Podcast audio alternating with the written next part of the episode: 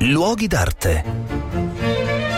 Un cordiale saluto da Marco Carminati, sono a Firenze e sono in un punto particolare della città. Mi trovo nel quartiere dei Medici, cioè nelle, nei luoghi dove la grande famiglia di banchieri eh, che si assestò e cominciò la sua fortuna all'inizio del 400, poi avrebbe costruito eh, il proprio palazzo e avrebbe arredato e costruito la propria chiesa di famiglia, cioè sono tra la chiesa di San Lorenzo e il palazzo Medici Riccardi.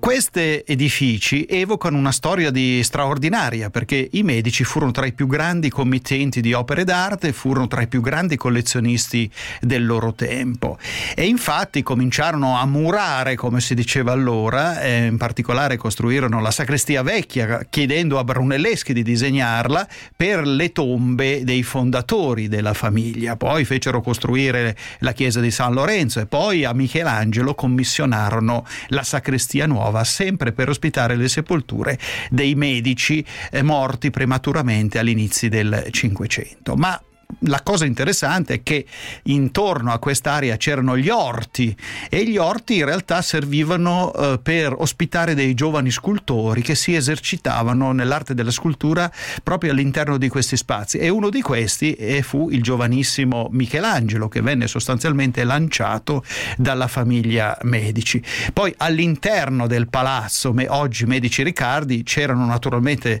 delle collezioni eh, spettacolari, noi conosciamo delle de, delle storie delle ambascerie, per esempio dei, degli Sforza che andavano a vedere questi tesori e ehm, tesori che erano cammei, che erano dipinti, che erano bronzetti straordinari, oggi presenti e mh, mm, spesso in vari musei d'Italia e del mondo. Mh, mm, non sono più lì, lì c'è rimasto però la bellissima cappella con Benozzo Gozzoli che racconta una cavalcata dei magi e se guardiamo bene sono tutti esponenti della famiglia Medici.